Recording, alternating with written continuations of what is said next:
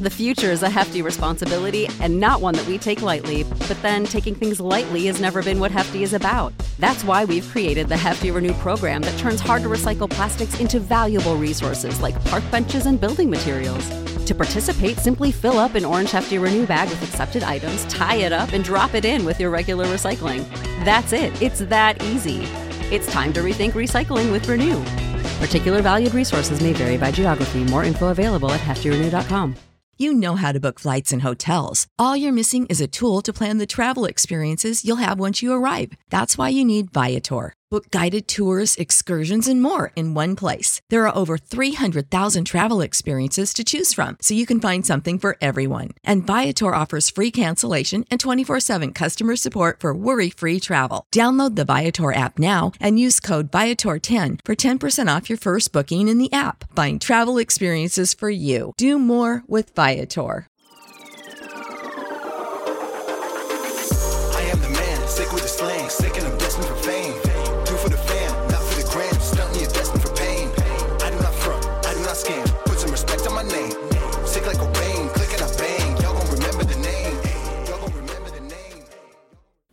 What's up, ladies and gentlemen, boys and girls around the world? I would like to welcome you back to the Real Talk with Zuby podcast.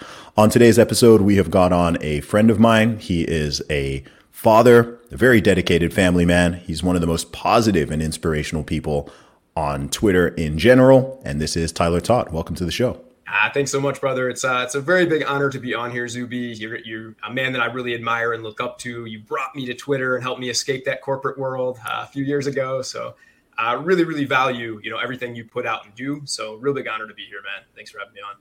No doubt, man. That that's well, you inspire me as well. So I'm honored to hear that. So for people who are not familiar with you, Tyler, tell them a little bit about yourself.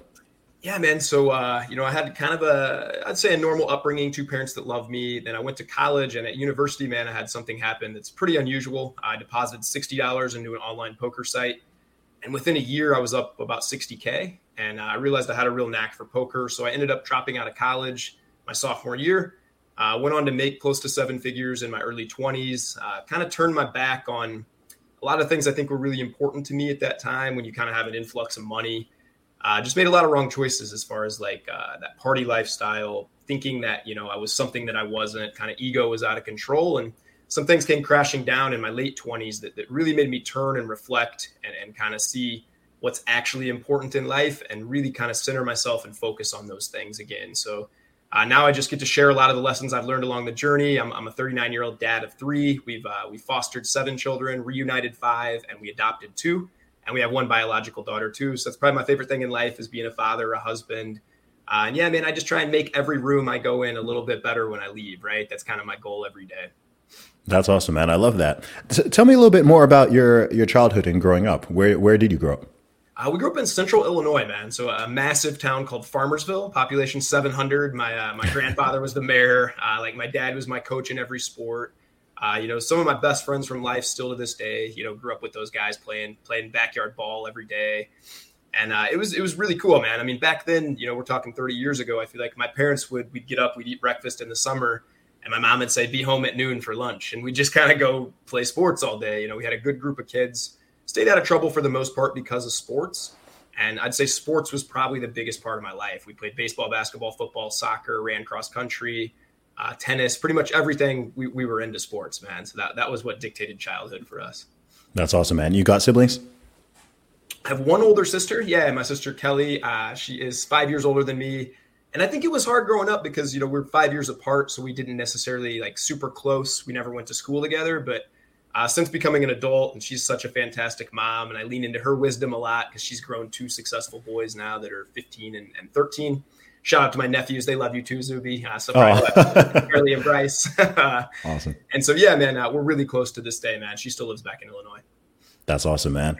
And so tell me about the story when you went to college and getting into poker, because I don't know all that much about how that journey began. Yeah, it's pretty crazy, man. So I grew up uh, just always kind of having a strategic mind. Uh, I loved playing board games. I loved playing games as, as a kid.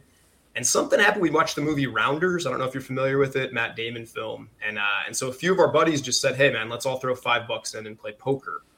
And and I just kind of had a knack for it right away. I remember I won that first game. I took the $15 I won And I went and bought a book for like 13 and I, I, studied a bunch of odds and statistics and I made 60 bucks just playing with buddies. I remember that first year in college. And so I deposited that 60 online and thought, well, let's see if I can, you know, I can beat my buddies here in the dorm. Let's see if I can beat some people out there too. And I just got hooked, man. I started running it like a business. I had Excel spreadsheets of what time of the day I was playing. I, I, I was studying my opponents off the table and just had a knack. I started moving up the stakes pretty quickly. Uh, you know, I was playing for pennies when I had sixty dollars, and all of a sudden I was playing for thousands of dollars and even ten thousands of dollars some mm. days. And uh, so yeah, you know, I don't think my parents were super thrilled when I when I drove home one day and said, you know, I, I went from a 3.8 GPA to like a 1.9 GPA poker. But I remember telling them, you know, I made more this month than I'm going to make as a, you know, I was going to be a teacher at the time. And so I'm going to pursue this. And, you know, I think it was a little rough going there for a little bit. My parents had a, a very religious upbringing too. And I turned my back on a lot of that for a while. And if I could go back and do a lot of those things over, I'd, I'd certainly choose a different, a different way I dealt with that. But I remember just being so arrogant and just saying, you know, I'm making 60K a month. Like it's, everything's going to take care of itself. You know, mm-hmm. like I, I, would fly my friends to anywhere all over the world we wanted to go for the next four or five years. It was I was kind of like the meal ticket for a lot of my friends, and then you know some of the girls that maybe you you know you attract kind of wrong when you're kind of leading with uh, well I drive a Benz, I you know these things, and so that kind of started to snowball a little bit, man, and it, it would come crashing down later in my life for sure. But kind of lived that high life for four, five, six years, just thinking I was probably something that I wasn't and trying to pretend to be something that I wasn't. I mean, brother, you know me now. And this is a fancy shirt for me. It's my preacher friend got it for me. I, I, got some Zuby apparel back there. It was probably the fanciest I get. But back then I was wearing like Gucci clothes and Prada shoes and just trying to be somebody that I really wasn't. And, and I think the money kind of got me lost in that for a little bit. Mm. And you moved to Las Vegas as well, right? So I had a condo in Las Vegas, and we still had like a house back in Illinois. Um, mm. I, I, ended up meeting a gal here in Las Vegas and getting married at like 23, and uh, that that was probably you know not in hindsight we probably weren't ready to get married at 23, but again you know everybody warned us, and we just said we got a lot of money, we have a lot of fun together, we'll be fine, you know. And uh, that was one of the things that came crashing down. Uh, I think I was like 27 and playing in the World Series of Poker, and she just called me one day and said like I'm leaving you, I'm seeing someone else, uh, you know. And I was at our condo in Vegas. She was back at our house in Illinois. We just we just had this very like transactional kind of relationship, not really like a deep seated values kind of relationship. And so I kind of went on a tailspin after that for about a year or two, man. Um, it kind of all the things that I had been valuing, I really realized that those are my my house was so so to speak built on sand, right? And once that came crumbling down, I, I, turned even more, I hate to say it, but into the party lifestyle, into mm-hmm. doing, you know, substances and booze and having the, the best table at the party became very important to me at the nightclubs and things like that. And uh, it wasn't until actually shout out to Eddie Lowe and my preacher friend who actually just mailed me this a couple days ago, who uh, I reached out to him one night at like midnight, man. I'll never forget. I sent an email and I just said something to the effect of Eddie, I have everything everyone tells me should make me happy, right? Like I have, uh, a really a sports car. I've got money in the bank. I've got a sick condo here in Chicago. I, am dating some pretty attractive females. I'm like, all my friends tell me I should be happy, but I'm miserable. I, I just I can't seem to really be happy, you know. And uh, I started having coffee with this guy, man. He's a he's a preacher from my hometown, and he just started asking me some really good questions about what I really wanted out of life, not what maybe society or some of these other people told me that I wanted, but what I really wanted. And I started to realize those things were very different from where my focus had been going. And so I started to really shift my mindset around then, probably about the age of 30, 31. And uh, mm-hmm. kind of started on a little self improvement journey, getting into the gym, some things like that around that period. And then the next big leap, I would say, was three, four years later when I found guys like you, guys like Zach Homol, these other guys that really have aligned values and some a, a, bigger sense of themselves than just making themselves happy, right? And so that was probably the next big leap where I went and been on that journey now for about five years, man. I'm just trying to give back and have a deeper meaning to my life than just collecting stuff. Yeah. It's so interesting to me because, you know, obviously as, as someone who, who knows you and, you know, we, we've hung out is like, I know, I know this phase of your life, right? So it's interesting because it's like, you know, you've gone through these, almost like you've lived these different lifetimes. And so it's always interesting to see where someone is now, of course, but also to understand understand the the history, understand how they how they got there. Everyone's got a different story, and one things I love most about you know doing this podcast and even listening to others is trying to get you know trying to trying to go deep and do the real talk on the the story, not just the tip of the iceberg. And okay, look, like this is where things landed, but oh look, this is what it took to actually get through that. Um, so of course, in the in the process, you met your you met your now wife. When when did you meet your wife? So super grateful the way that worked out, man, because she's she's a much better person than I am. And Zuby, if I had been wearing Prada shoes when I met her, she wouldn't have looked twice at me. She's not really into stuff, man. So she runs a uh, a nonprofit. She's more Louboutin or like no, Gucci. man. she's more like a, hey, it's on sales. It's on sale. Cool. Pick one up. Um, but yeah, I was in the midst of kind of talking to my pastor. I just started back in church, and then I found one of my buddies was like, "Hey, this girl is hosting a, a charity event here in Chicago. Uh, you know, I think you might like her." I saw a picture of her, and I said, "Yes, I think I might like her."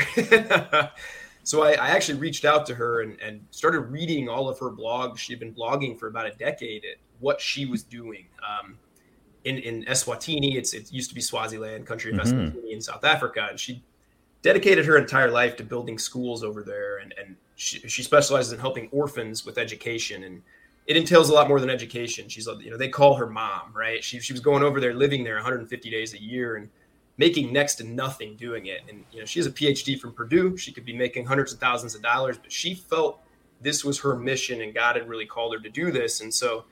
I remember just like reading this at night. And this is a guy who had just been out to nightclubs spending, you know, a thousand dollars on a night out, right? And I remember reading this and seeing, you know, you, you can feed a family who hasn't eaten of, of four for fifty dollars for a whole quarter over there, mm-hmm. you know, and, and, I just felt this really sense of like, man, I got to be doing more with my life. And so I, I, reached out to her and I just said, hey, could I help you set up for this fundraiser? You don't know me, but I really appreciate the things you put out there, and I'd love to help. And so she said, yeah, that's great. I invited her to church. Uh, when she came in, man, we ended up taking like a six-hour walk uh, right after the event, and she, she was kind of dating a guy, man. It's kind of a funny story. She was dating a guy before she took her last trip over there, but she came back with uh, some kind of like rash on her arm, something that she had got. And the guy had said, when that heals, maybe maybe me and you can start dating again. And so she told me this story, as I think she could tell I was pretty interested.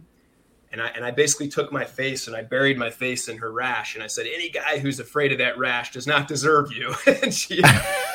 She started laughing instantly, and I think I kind of had her hooked right there, man. So uh, we, we, dated like six months. We ended up proposing after that. I've been to Eswatini now with her seven times. That's become oh, wow. my mission. Um, going back again in, in, six weeks with her mm. uh, to, to help build homes and, and dig pit latrines and all kinds of things over there. So it's yeah. It's, oh, that's so interesting. I, I, didn't know that um that you were going to Eswatini that much. My sister actually used to live there. That, I remember you saying that. Yeah. man. Have you yeah. been? I've never been there. Oh, no, man. I've never been. Um, it's a very, very small country, like very tiny. It's a, I think it's a million total. Yeah. So yeah. actually, they're a smaller country than you, Zuby, as far as Twitter followers. That's kind of crazy to think about. Yeah. Well, bro, yeah. I'll tell you what. Anytime you want to go, I bet we could pop off a fundraiser on Twitter. We we get your trip funded, man. We get you over there playing with some kids. Anytime you want to go, man. Okay, that, that's interesting, man. Like, okay, uh, we'll see. We'll see. We'll, we won't discuss it on the podcast. That's awesome, man. Our podcast today is sponsored by Athletic Greens. I take AG1 by Athletic Greens every day for better gut health, increased energy, and immune system support. As someone who is constantly on the go, AG1 helps me to cover my nutritional bases with a simple, tasty, easy to mix drink. I take AG1 in the morning and it makes me feel ready to take on my entire day. Why take a bunch of different pills when you can just mix one scoop of powder and water once per day? AG1 was designed for ease of use so you can live healthier and better without having to do a lot. One single serving delivers a powerful blend of vitamins, minerals, probiotics, adaptogens, and much more. If you're looking for an easier way to take supplements, Athletic Greens is giving you one free year supply of vitamin D and five free travel packs with your first purchase. Just go to athleticgreens.com forward slash Zuby. That's athleticgreens.com forward slash Zuby and get your free year supply of vitamin D as well as five free travel packs with your order. Go check it out. So I'm I'm I'm curious actually. So what was that?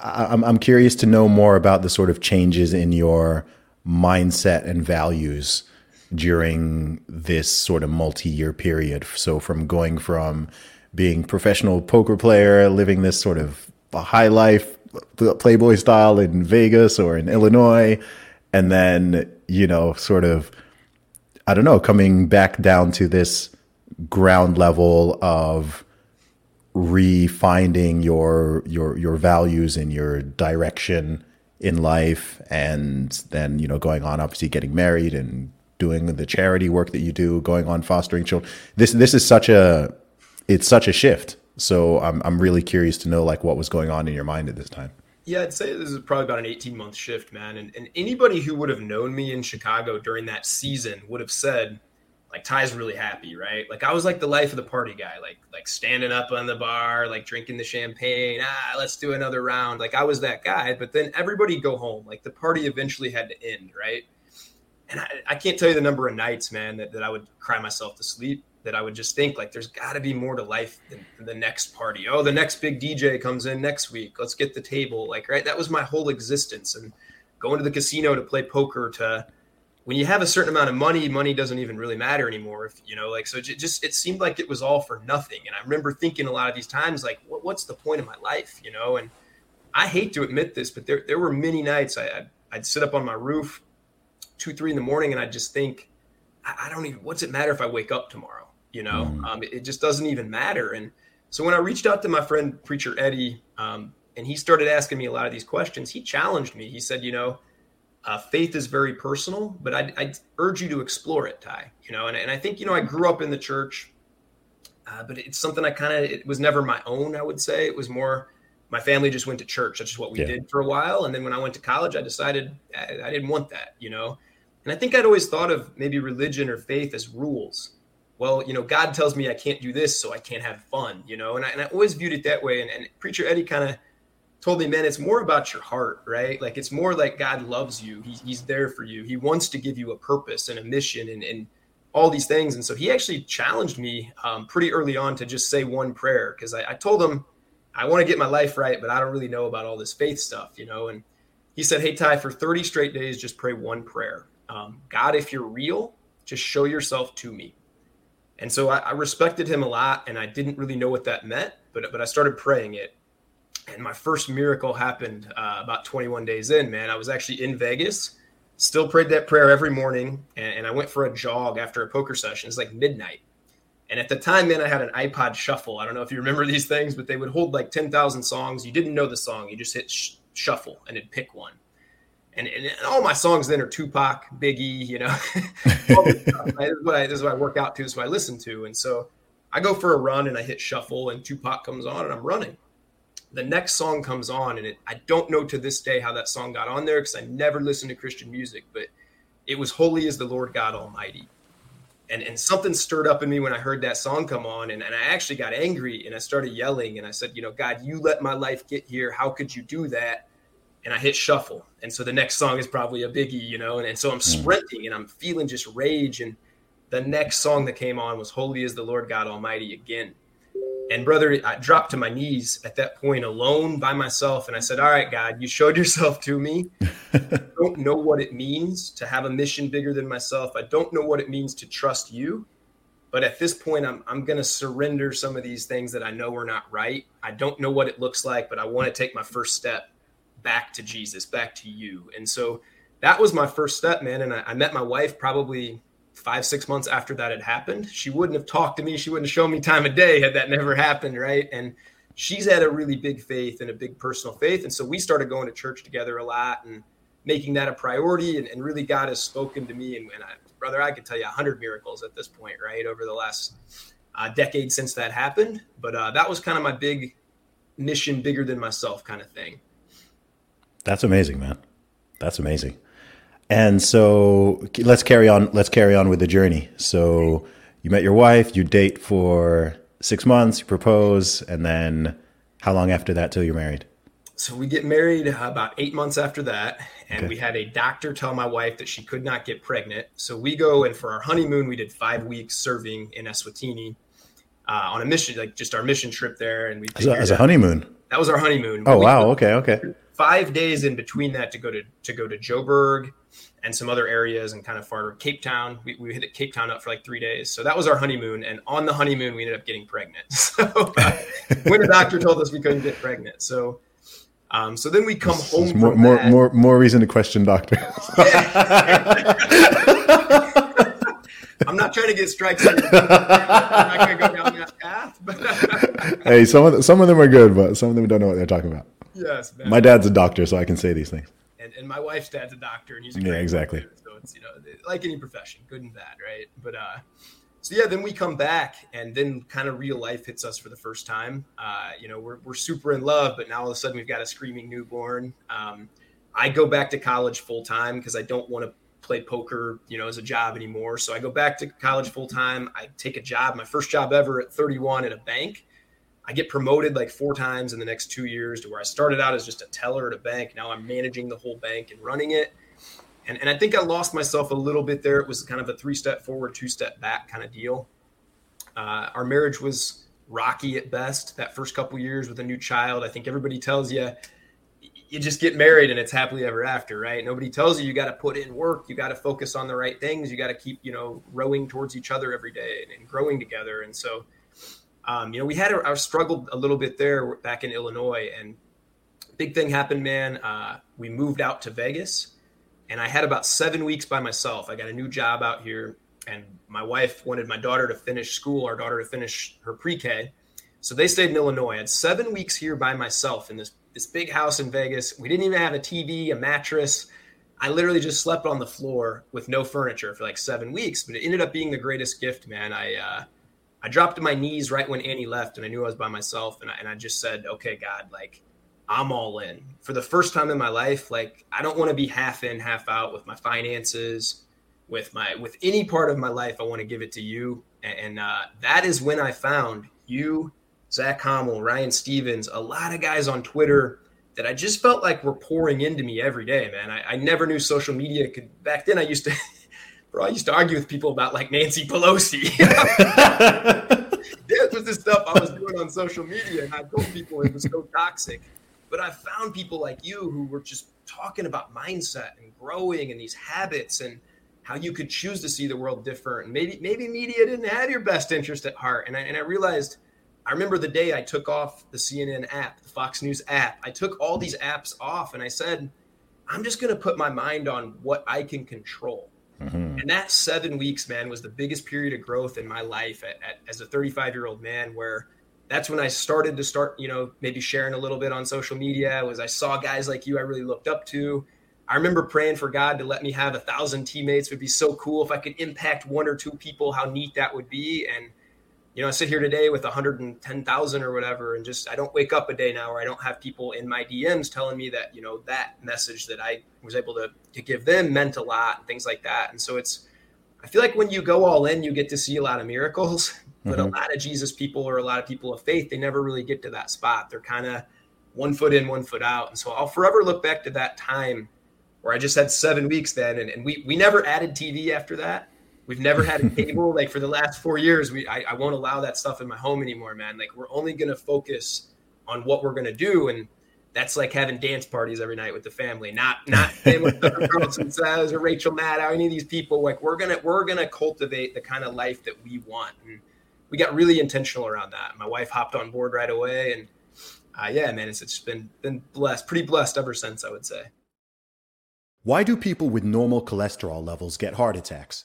Heart surgeon Dr. Philip Ovadia believes it's because of poor metabolic health, not cholesterol. After performing over 3,000 heart surgeries, Dr. Ovadia decided to work on prevention and not just treatment. In his book, Stay Off My Operating Table, Dr. Ovadia shows you his seven principles of metabolic health and how to use them to reduce your risk of heart disease. Get your free audiobook version of Stay Off My Operating Table at ifixhearts.com forward slash Zuby. That's ifixhearts.com forward slash Zuby to get your free audiobook. Go check it out.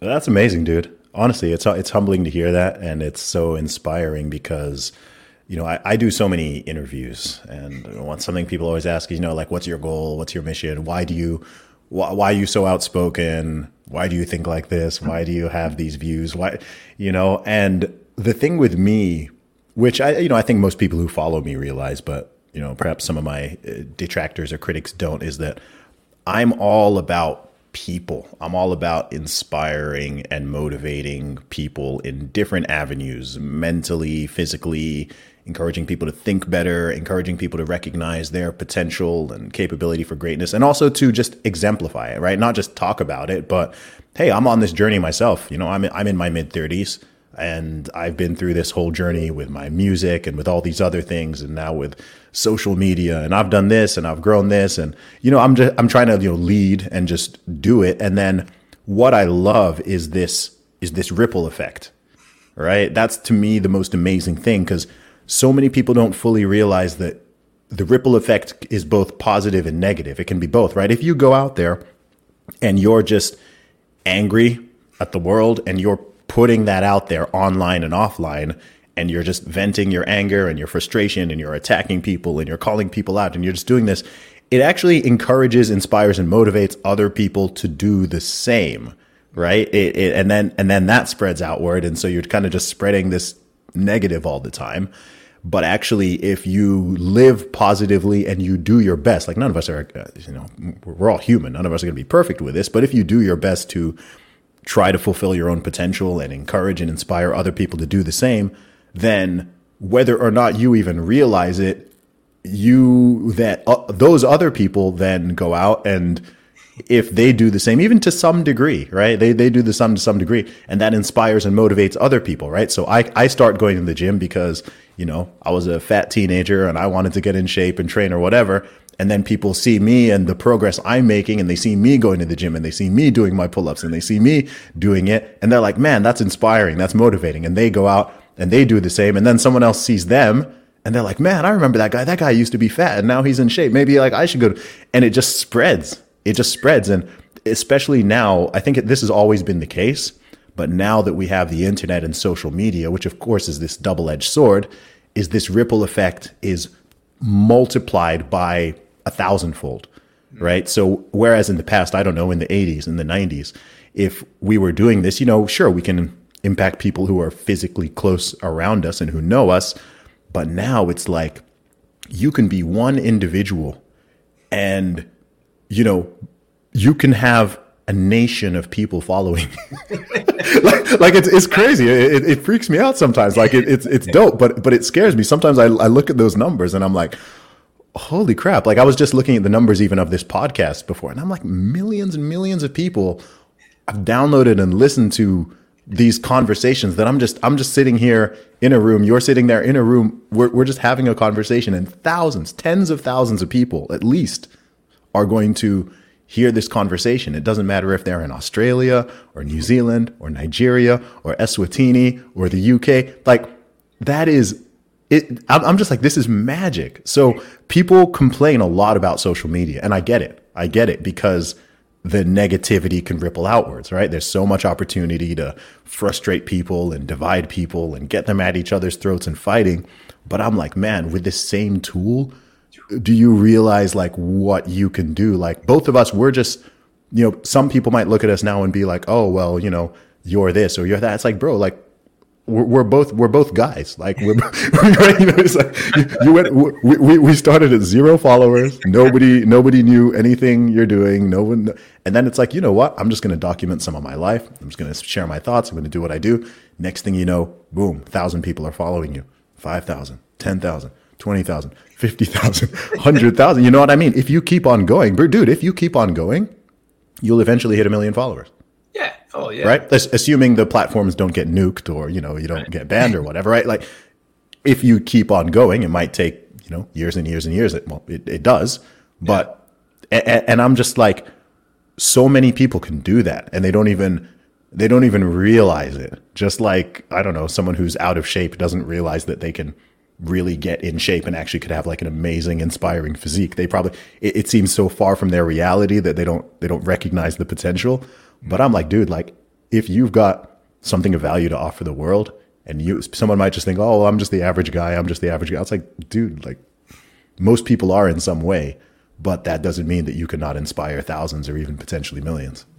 Yeah, it, you know, you talk about that that ripple effect right there, and I think we're so blessed to live in this time, man. Because like you, you kind of alluded to it, but like my dad, he was just going to affect, you know, and he affected a lot of people in his community, right, where we grew mm-hmm. up, and and you know, but we do have the ability to broadcast now, and I think we've never. It's such a gift, and it's such a blessing, and again, it's when I found that out from guys like you and Zach and Ryan. See, I'll keep mentioning you guys till the day I die because.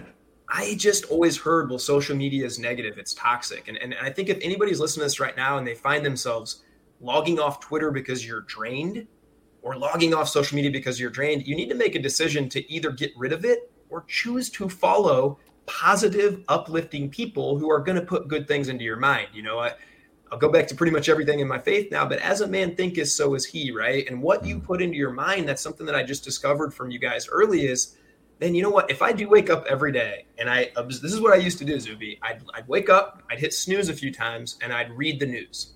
Oof. And guess what happens when you read the news? First thing in the morning.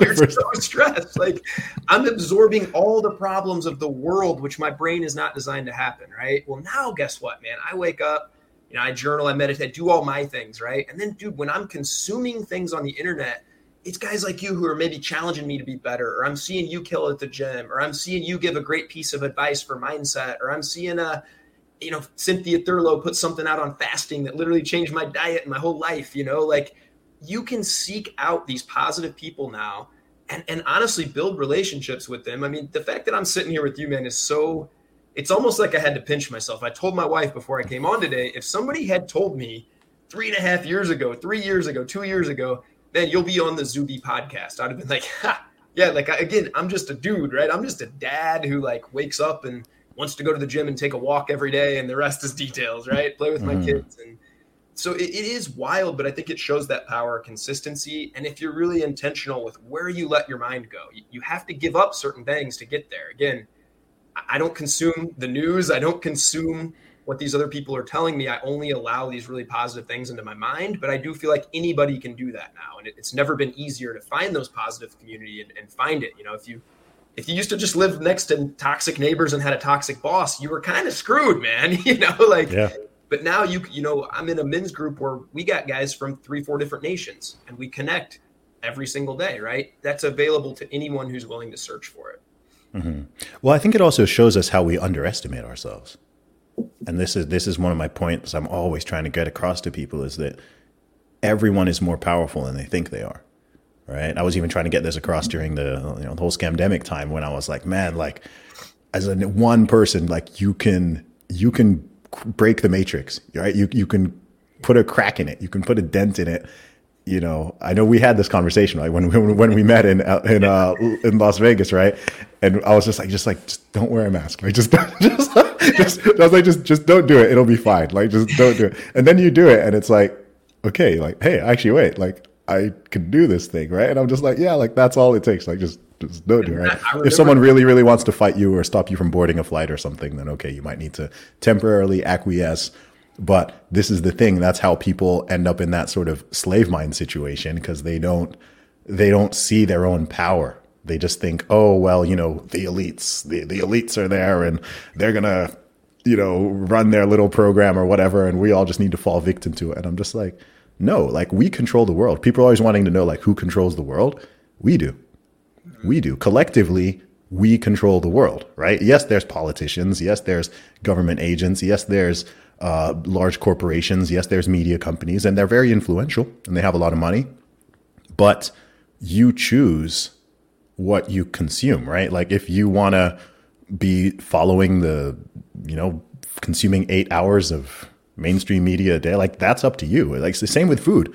Right? People are like, oh, but you know, there's all the advertising and there's all these fast food companies and there's all this junk in the grocery stores. I'm like, dude, I, I shop at the same grocery stores as everyone as everyone else. I live in the same world as everyone else. Like I, I, I the same fast food is available to me. I don't have to eat it. I don't, I don't have to consume it, right? Like, yes, there can be pressure, there can be temptation, there can be this, but and the thing is that's funny is once you once you get away from it all, as, as you've mentioned before, once you get away from it, you don't even you you don't even want like there's you're, you're repelled by it. I'm like I don't even want that. Like that doesn't even appeal to me. That looks awful. Like that's like I don't, I don't I don't want that. If I'm I'm at the gym now, man, and some days they'll you know if I'm warming up with cardio, they'll have like CNN, Fox, all they'll have the news across the screen, and it, it is like it's the Matrix, man. It's like once you see it for what it is, you kind of can't unsee it, and you're like, I know exactly what they want people to think. This is why they're reporting on this thing. They're trying to get the masses to buy into this, you know, and.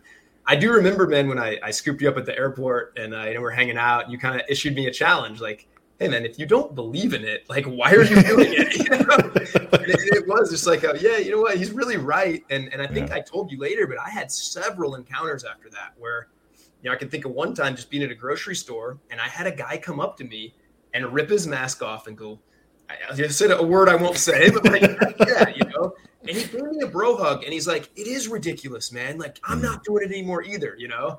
And I had several encounters like that at my gym and at other mm-hmm. places, and I felt like you know, not to over be overly dramatic about this, but if there wasn't people like you kind of speaking common sense into this stuff, I don't know that we'd three years in, man. It was two weeks to stop the spread, right? But if people finally collectively didn't just have enough and say, look, I'm a free individual. I want to make my own choices as a free human. I'll live with the consequences of my choices. And mm. I think that's why you're very threatening to a lot of people because you treat personal responsibility, right? And that's a, that's against the mainstream message. But it, it is like you know we all have that choice and that freedom and without that we really have nothing there, there's mm-hmm. really no not much point to life if we're if we don't have that the freedom to to make our own mistakes even yes. freedom to, to choose right yeah. So, yeah. And, and, and for me that was why it was so important like th- to this day even though you know it's you know we're we're 3 3 years 3 years into this you know situation now but and obviously things have things have generally calmed down now although it's still not totally back to normal um, so many people to this day still don't understand like my stance on like the mask thing because they st- they they don't see beyond the mask, right? They're just like, oh, but it's just like it's just a piece of cloth. It's just, and I'm like, you no, it's not. It's yeah. not. It symbolizes like, and and and it, again, it's it's not just the mask itself. Although I do have problems with that. It's the, it's the it's the mandates. It's the it's the allegiance. It's the unquestioning not questioning authority. It's forcing people to do things that don't even make sense to them. Right. That that's the part of it. And I was like, I was like, that's how they get you. Like if they can program you to do things that you know do not make sense. Wait a second, bro. Like, Are you telling me that it didn't, it wasn't scientific that I wore a mask and they would seat me and I could take my mask off at the restaurant and then I had to wear it again to the bathroom, mm-hmm. wear it again on the way out, and I had to, mm-hmm. you're telling me that's not that's not based in science. Well, you know, uh, it might be these. It might be the science, uh, dude. it was so nutty because you know I went to eight different eight different countries during it, and you know you had some places had curfews, some places the curfews this time, some places it's that time, some places it's like the the science is different in every single. You cross the border and the science is different now. You know you cross that border, the science is different, and I'm just like this is the most stupid thing I have ever witnessed in my life under the banner of science. Um, and yeah, that that was the thing that was just so. I'm I'm glad that people are have mostly snapped out of it by now. But that was the thing that just was like driving me mad, and people were just like, "Oh, like why does it bother you?" And I'm like, "Uh, if if if I can't like explain it in a certain way, then I maybe there's just some people like I just can't kind of reach, like they just won't." They won't get it because they don't see beyond the matrix. They're just like, it's just about health and safety. And I'm like, no, it is not. I, I'm not opposed to health and safety. Like when it comes to genuine health and safety, I will do what's in my power to not put other people uh, in harm's way or, you know, any like needless to say, but that's not this. That's not, that's not what this is. And they're using, they're weaponizing that language and people's better nature the only reason this whole thing even worked is actually because most people have are quite good natured. So when you use that language of health and safety and whatever, you, you're using it as a weapon to force people to give up their freedoms under the banner of being a quote unquote good person, which to, to me is even more disgusting because you're not appealing to people's bad nature, even. You're appealing to their good nature. And this is why you're then getting friends and families fighting each other because you framed it in the way that if you don't do X, Y, and Z without thinking, then you're a bad person. Mm. And now that that was to me what was so gross with it. Like when I'd been to all these places, I mean, I was in Australia a few months ago when you remember they went crazy. And some of the stories I was just hearing, talking to people, like because they went even further than the USA, they went even further than the UK, and I was just listening to some stories from people, and I was like, dude, like I, I had people telling me just like their experiences over you know 2020 to 2022, and you know some people, I had multiple people start crying, just telling me about their personal experiences, and I'm just like, this is wrong, like this is how this is horrible, like this is not, I don't know. Do you, do you remember? I'm sure you do. When we left that dinner uh, with a bunch of our friends here in Vegas, and that gal just saw you Oh, on yeah. the street randomly and came up and just burst into tears. And she said, "Never forget something to the effect of thank you for saying what I wish I could say every day at my company. Yeah. What I w-. And, and I think there were so many people that felt trapped. And you know, I was still in a corporation when it happened. Uh, and it was like you could not if you if I mentioned to my people, hey man, the best thing we can do is go out for a daily walk in the sun. That would be literally the best thing we could do right now instead of mask for ten hours a day. I mean, bro, I could lose my job for saying something like that. You know, it, it was it became such a weird kind of thing, and I think that you know you brought maybe some power to people who felt like Mhm. he's saying all the things I'm thinking, but I'm not allowed to say. And then, you know, if you really think the next level, it goes back to what you said. If we all just said it, Yep, they would have no power, right? nothing. And that's kind of where you unlocked my next level, I think, because, you know, I'll never forget going into the gym when our gym still had the ridiculous rule, man. And I walked in and the guy said, Hey, man, you have to wear your mask. And I said, I don't have one and I'm not going to, you know? hmm And I said, Do you really believe in it? And he goes, No, man, not at all. But it's like my job. And I got to. And I said, Bro, if you don't believe it and I don't believe it, like you do what you got to do. If you feel like you need to call the cops and they need to drag me out of here for trying to lift weights by myself, not, you know, then you do that, you know? But I'm, I'm, I'm not going to pretend anymore. I refuse Yeah. to play that game. And I'm like, if we all just refuse to play that game, guess what? There is no game anymore, you know? And to me, that's the power of that ripple effect. That's where, you know, if you had never poured into me, I never would have poured into other people. I never would have, you know, whether that be around the scamdemic or just just being a better person or mindset or a locked in father or whatever that is, right? Like, I mean, I joked with you not that long ago, bro. I'd probably be on like my 19th shot right now.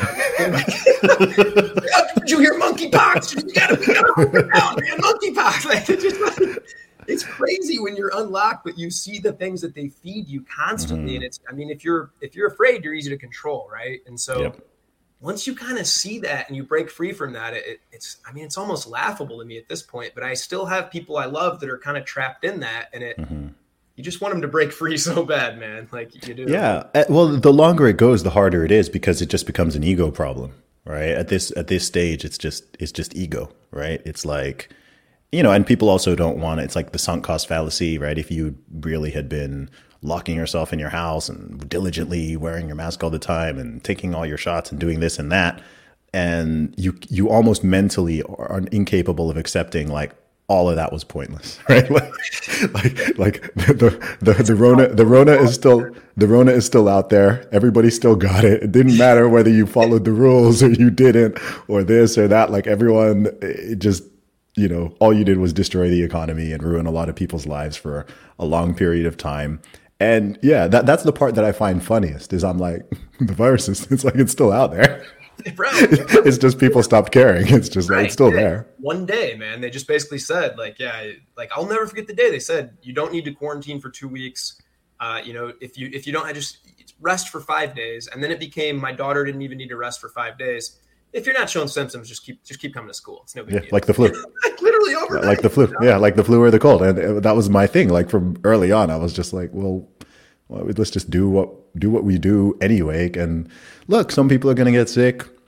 Sadly, some people, are, a percentage of people who get sick are going to get hospitalized. A percentage of people who get hospitalized are, are going to die. This is this has been human life our entire lives and far before it. Right? Like we don't have the power to just you know, I, I, it's funny. I think this is actually where the sort of secularization of society actually played quite a big role on two fronts. I think number one, the um, the the sort of complete discomfort with human mortality. I think that that really really shone through, and I think part of that is you know just having an increasingly secular society, but then also the sort of hubris of thinking that we can stop nature from occurring right? Like this idea that you could, I mean, we can't stop this. Is, I said this to so many people, especially early on. I was like, bro, we can't even stop the cold. The common cold we can't, which has been around for I don't know how long, but we can't stop. We don't even know how to stop the cold. We don't know how to stop the flu. Like we, we can't every single year it comes around, millions and millions of people catch it get sick. It doesn't matter what you do. You know, the best you can do is stay vitamin C and D'd up and generally be healthy, but even still, you're still going to get sick sometimes. So I'm like, if we can't do this, like what make, what is possessing people to think that you're going to be able to just like stop this new thing in its tracks. Like that's not. People are, oh, well, you're not, you're not a doctor, you're not a scientist. I'm like, no, but I have common sense, right. right? Like it's like we have a whole family of these viruses, and we can't stop any of them. So how is like sitting in your house and eating Cheetos and watching TV for two weeks or two months or two years? Like when, when I'm like, well, even even if you could delay it, I'm like, well, when people go out again and start interacting, it's gonna it's gonna just come back. And this happened in country like especially places like Australia, and New Zealand, where they like locked down super hard and stopped people traveling and all this. And all that happened is they delayed it. That's all that happened. It's like, okay, you know, for some time you managed to contain it a little bit. Same thing happened with China. That's why China's gone back into lockdowns in 2022 and all this. And I don't know, man. Um, it's I just hope people have learned from it. That's kind of my biggest thing. Um, my biggest fear is that I don't know if people learned the right lessons. I know some people did. Millions of people definitely did. But I'm concerned that they could kind of do the whole thing again, and people don't. You know, I I, I don't know. Sometimes I, I I think maybe we've. I think maybe the narrative has crumbled enough at this point that I don't think they'd be able to pull this off again for quite a while. Yeah, you, you made a uh, good point. I remember during our dinner, you're like, you know, every time it gets a little more ridiculous and they kind of clench that fist, you know, some more people slide out the slide out the side. Yeah. And I feel like it got so ridiculous. Like even like, bro, like, you know, if you go protest, and now look, I'm all for peaceful protest. Go protest. But experts said it won't spread there but it will spread if you go have you know a family dinner party. Well, it, right? it depends on what you're protesting, Ty. That's also true too, right? Yeah, exactly. If you're protesting the lockdowns, yes, then that's a super spreader. Yes. If you're like, protesting George Floyd, that reduces the spread. So the virus is sentient. It can tell the time. It can count. It has political affiliation. Um, it travels at a certain height which you can duck. It knows when you're eating or drinking. It knows how many people you're with. Um, yeah, apparently, it, everything would have made sense if that was true. Yeah, it just I don't know when it got to those ridiculous levels, but I still had very smart people. Yeah, you know, smart people that I really loved that still were buying into this stuff two years in, and it, it became to a point where you I just love them, man. You know, you laugh. It's like, again, man, it goes back to what you said at the beginning. I really think if, if you want to change the world, you always start within. And so yeah. you live in a way, I'm not going to talk down to you. I'm just going to live my life and show you it is okay. Like we're okay over here, you know. Yeah, and you're not dying either. Yeah, we're, we're okay. And so come join. And, and, you know, slowly but surely, you know, most people have, I think at this point, finally gotten out. But I think, you know, to a bigger point that probably speaks, there's so many people now that want to change the world by getting on Twitter and shouting every day, right? everybody else or political or this or that. And I think even you who has a million plus people following you on just one platform. So we're talking multiple millions now, right? Like bro, I'll never forget when I brought you here to Vegas. First thing you did was check to the gym. Oh, yeah. you know, like, hey, where am I getting my lift in tomorrow? You know, and and starting to plan that I'm going to be healthy and I'm going to live these things, right? I'm not just going to sit here and tweet about X, Y, Z. I'm going to live them. And I think those are the really powerful people in today's world, right? It's it's why do some people resonate and spread on social media or, or others? Well, it's because they're living their message and that inspires people. And in an age where so many people, man, just want to get up and shout at all the problems and every politician's quick to condemn the other side, but they're not really mm. living it and giving you solutions. Well, when you have these authentic people then that come and they want to actually say, "Hey, do what I'm doing," because it works, right? Like yeah. my mindset's strong. I'm my body is healthy. I'm I'm putting good things in my mind. All these things. That's very inspiring, and that's what people need today. And so. I hope you know you keep inspiring people to do that. You unlocked me, that's for sure. I hope I can inspire and unlock a few more people down the road. And, and like you said, that ripple effect keeps going. Yeah, for sure. I think what you have to do is you have to show people an alternative with with it with it pretty much everything. You know, you have to. People are always, you know, I think we have all these limited beliefs pushed on us all through our lives for some people, it can come from parents or family. It can come from schools. It can come from the media. It can just come from, you know, your peers and all that. So people have all these limiting beliefs that they grow up with. It's interesting because children have fewer limited, limiting beliefs than adults do. But then if you can kind of just show people, not, not just tell them there's an alternative, but just show them um, and it's great that you can do this online as well, then that helps to unlock a lot of people over the over time because they're like, wait, okay, and it can be on it can be on a microcosm or it can be on a big level. It can be as you know something as silly as you know that whole mask thing, or it can be someone being on tw- you know someone could be on Twitter or on Instagram and think that this platform is toxic and social media is bad, and then you know they just stumble or see someone who's using it for good and who's positive and who's inspiring or funny or this. And I say, oh, actually, okay, this tool can be used in this way. Or, oh, okay, look, oh, this guy is if you if you work in a job that you dislike, and then you see or you meet someone who's genuinely loving their career or who's built a, a company or who is doing whatever, and you're like, oh wow, okay, that is possible. That's that's inspiring, right?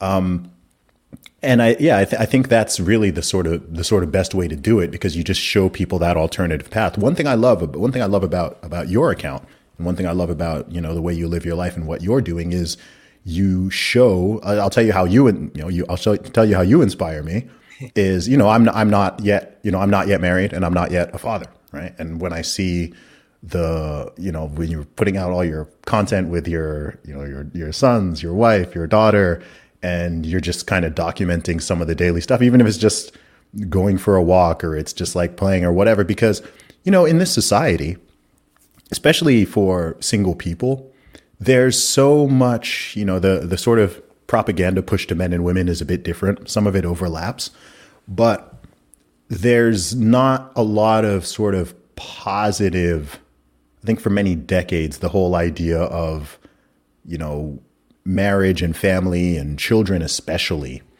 it's been there's been so much negative propaganda of like you know ki- oh, you know kids are kids are the having kids is the end of the world or you know they're going to take up all your time or it's horrible or you know ma- marriage is a scam and this and that and that like you know and all all women are all women are this and, oh and also all men are that and like both sexes just get hit with all of this propaganda all the time so i love seeing like wholesome family content on Instagram and on Twitter and on Facebook and all that because you know I mean I see it in the real world as well. I'm grateful to come from a family full of you know great intact families and marriages and all that so I have plenty of positive role models, but a lot of people don't. You know, a lot of people don't. They've only just seen the the downside. All they see is the downside, the downside, the the negatives, the things that go wrong, and they need to see examples and they need to see that positive path of, oh, actually, you know what? Hey, these guys are making it work. That guy's doing that. Actually, you know what? Like, have those, that looks that looks pretty fun. Like, actually, look, having that, this guy's got four, five, three, four, five, six, ten kids, and his his life isn't ruined. Like, he's having more. He's having great fun. Like, this looks cool.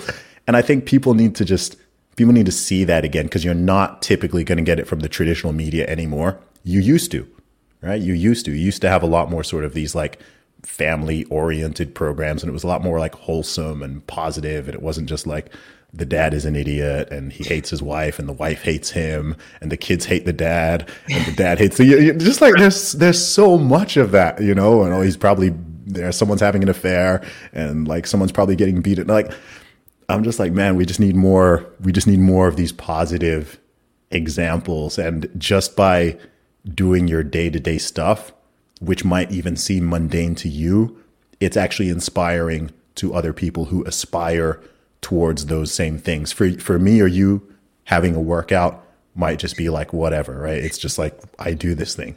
But for yeah, but for someone else who's seeing it and who's watching that video of you, you know, going in the gym or just seeing that for they're like, actually, you know what? Maybe I should get. Uh, maybe I should get in the gym. Like maybe I shouldn't skip today's workout. Actually, you know what? Let me let me go a little bit harder. You know, and so I think I think it's all important. Man, I, I appreciate that means the world to me, man, for you to say that. And uh, you know, I was warned by many guys. I remember getting married, and bro, when you get married, your life is over. It's, it's over. A, it's a prison. You're it will drain you, dude. Can I tell you what I was doing right before I hopped on here, man? I was having relay races with my son.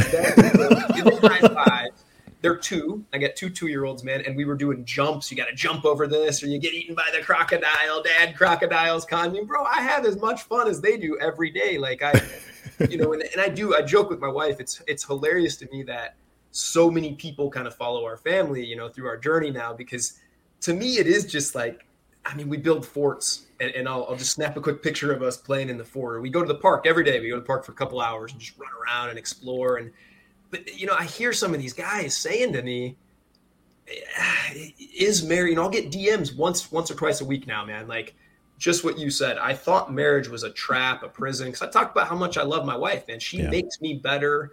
She's smart. She's intelligent. She's funny. She's my best friend. I love growing and dating my wife. Nine years in, I still get we had an overnight date this weekend because our grandparents are here, right? We, we went and stayed on the strip and just, dude, we laughed. We had a great dinner. We had a great walk. We like, I love being a family man. I think it's so fun to me to get to, you know, get to have a squirt gun fight with your kids. Like, we don't get to do that as adults, right? But it's like socially acceptable for me to invite a couple dads over and be like, it's me and my daughter versus you and yours, and we just have a squirt gun fight. Like, to me, that stuff is so fun and I've always said we can learn as much, I think, from our kids as, as we can teach them if we do parenting right. I really believe that. You know, my kids are so present, they're so in the moment. And you know what my kids do every day? They, they just try things. Like my son will try and climb this for no other reason than to see if he can. Mm-hmm. And he mm-hmm. might fall, but he's always going to get up and try again. And I, and I, we have so many lessons I think we can learn from kids. And I'm grateful to be a dad because, man, I, there's nothing better in the world to me, to be honest, man, than getting to experience that every day with my kids. And, and I appreciate that you got to come over and meet my kids and my family. Yeah. That, that meant a lot too, man. No, that's awesome, man. What are the, what are the, some of the biggest things you've, I know you've been a dad for years at this point now, but going from being a not dad, what, what, do you call a not dad? Going, going from not being a father to uh, becoming a father, what, what were some of the things that sort of hit you the hardest? I think number one, and this is what I what I coach a lot of married guys now around. Uh, I tell them you gotta really prioritize you and your spouse. So I think the big mistake a lot of people make is they put everything into the kids. Mm. Oh man, you know, and your relationship then with your wife becomes a little transactional. Did you did you get the diapers? Did you take the trash out? Did you do this? Me and my wife, our second biggest expense every month is we have a sitter come over three days a week, man. And some of the days it's just so her and I can take a walk or a bike ride together, like just so we can make sure we're still connecting. And so, you know, we talk about privilege, you know, and me and you have joked like the biggest privilege my kids will have is nothing to do with anything else outside of the fact that me and my wife love each other. We're committed to having a house full of laughter, love, encouragement, support. And they're going to grow up in that environment, knowing mom and dad are locked in. We love each other and we love you guys, and we're always there to support you. And so, I think too many dads kind of lose that sense. And I didn't know that going in. So you really have to mm-hmm. prioritize your spouse and carve out time because it's not good enough, in my opinion, to wait until eight o'clock at night when the kids are in bed. But, but bro, I've been up since five, right? So my wife will not get my best at hour 15, you know? So it's important to carve those times out. And then the second thing is just to be present and have fun. Like your kids want nothing more than – you know, I think again, society tells us you need to do the, the we don't do Disney vacations, man. We don't do expensive toys. We don't do a lot of this stuff, but man, we're there for our kids every day. We're building the forts. We're taking sidewalk chalk out and creating little fun things and seeing if we can have a little obstacle course and a race and this and that. And, and those are the times I think if you think back to your own childhood, you know, me and my dad just shooting hoops, man, and having a talk. That I still think back. That's some of the fondest memories of my childhood. It necessarily wasn't a great present he brought me mm-hmm. home. It was me and him being present together. And so just being locked in as a dad like that. And when you're with your kids, you're with your kids. You know, you're not thinking about that Instagram post that you're gonna you gotta get to later. It's like really being locked in with them, and you'll have as much fun as they will. I, any dad out there, I challenge you, man. Like I got I got two year olds and seven year old, and, and dude, I have as much fun as they do every single day. And I think if you're doing parenting right, that's how it should be. I love that, man. I mean, I'm, I'm blessed to have nine nieces and nephews. So you know, I'm I'm the youngest of I'm the youngest of five in my family. So it wasn't until I became an uncle when I was 20 where I you know really got to sort of see people growing up in that way.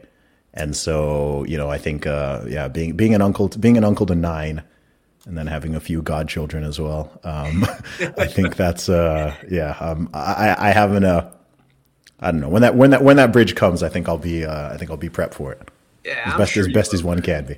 Yeah, it's- that's the thing, man. In fatherhood, there's no playbook for it, right? That's there's Yeah. things that are going to happen every day you're not prepared for. I, I always tell people I share the highlights on social media, so again, man, I probably change ten poopy diapers a day right now. I got year olds, right? I'm, I'm not posting that on Twitter because everybody unfollow me if I show a bunch of poopy. Yeah, diapers. please don't, please don't.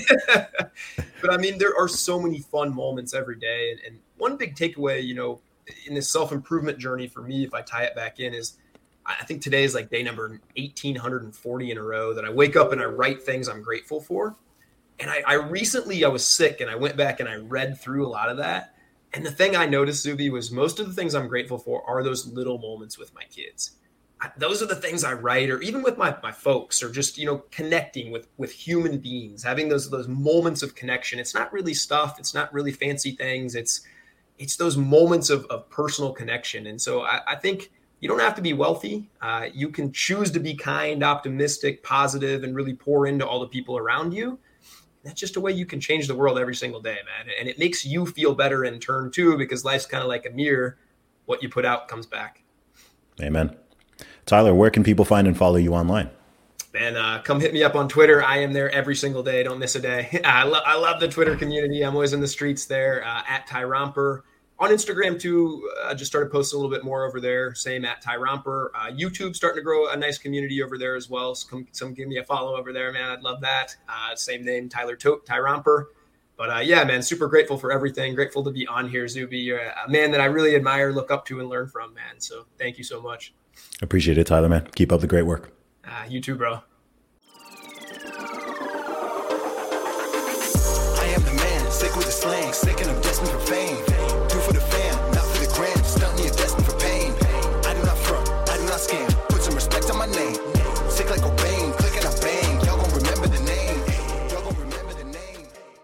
Support for this podcast and the following message come from Corient. Corient provides wealth management services centered around you. They focus on exceeding your expectations and simplifying your life. Corient has been helping high achievers just like you enjoy their lives more fully, preserve their wealth, and provide for the people, causes, and communities they care about. As one of the largest integrated fee only registered investment advisors in the U.S., Corient has deeply experienced teams in 23 strategic locations. Corient has extensive knowledge spanning the full spectrum of planning, investing, lending, and money management disciplines. Leverage Corient's exclusive network of experts to craft custom solutions designed to help you reach your financial goals, no matter how complex they may be. Real wealth requires real solutions. For more information, connect with a wealth advisor today at corient.com. That's C O R I E N T.com. Corient.com. You know how to book flights and hotels. All you're missing is a tool to plan the travel experiences you'll have once you arrive. That's why you need Viator. Book guided tours, excursions, and more in one place. There are over 300,000 travel experiences to choose from, so you can find something for everyone. And Viator offers free cancellation and 24 7 customer support for worry free travel. Download the Viator app now and use code Viator10 for 10% off your first booking in the app. Find travel experiences for you. Do more with Viator.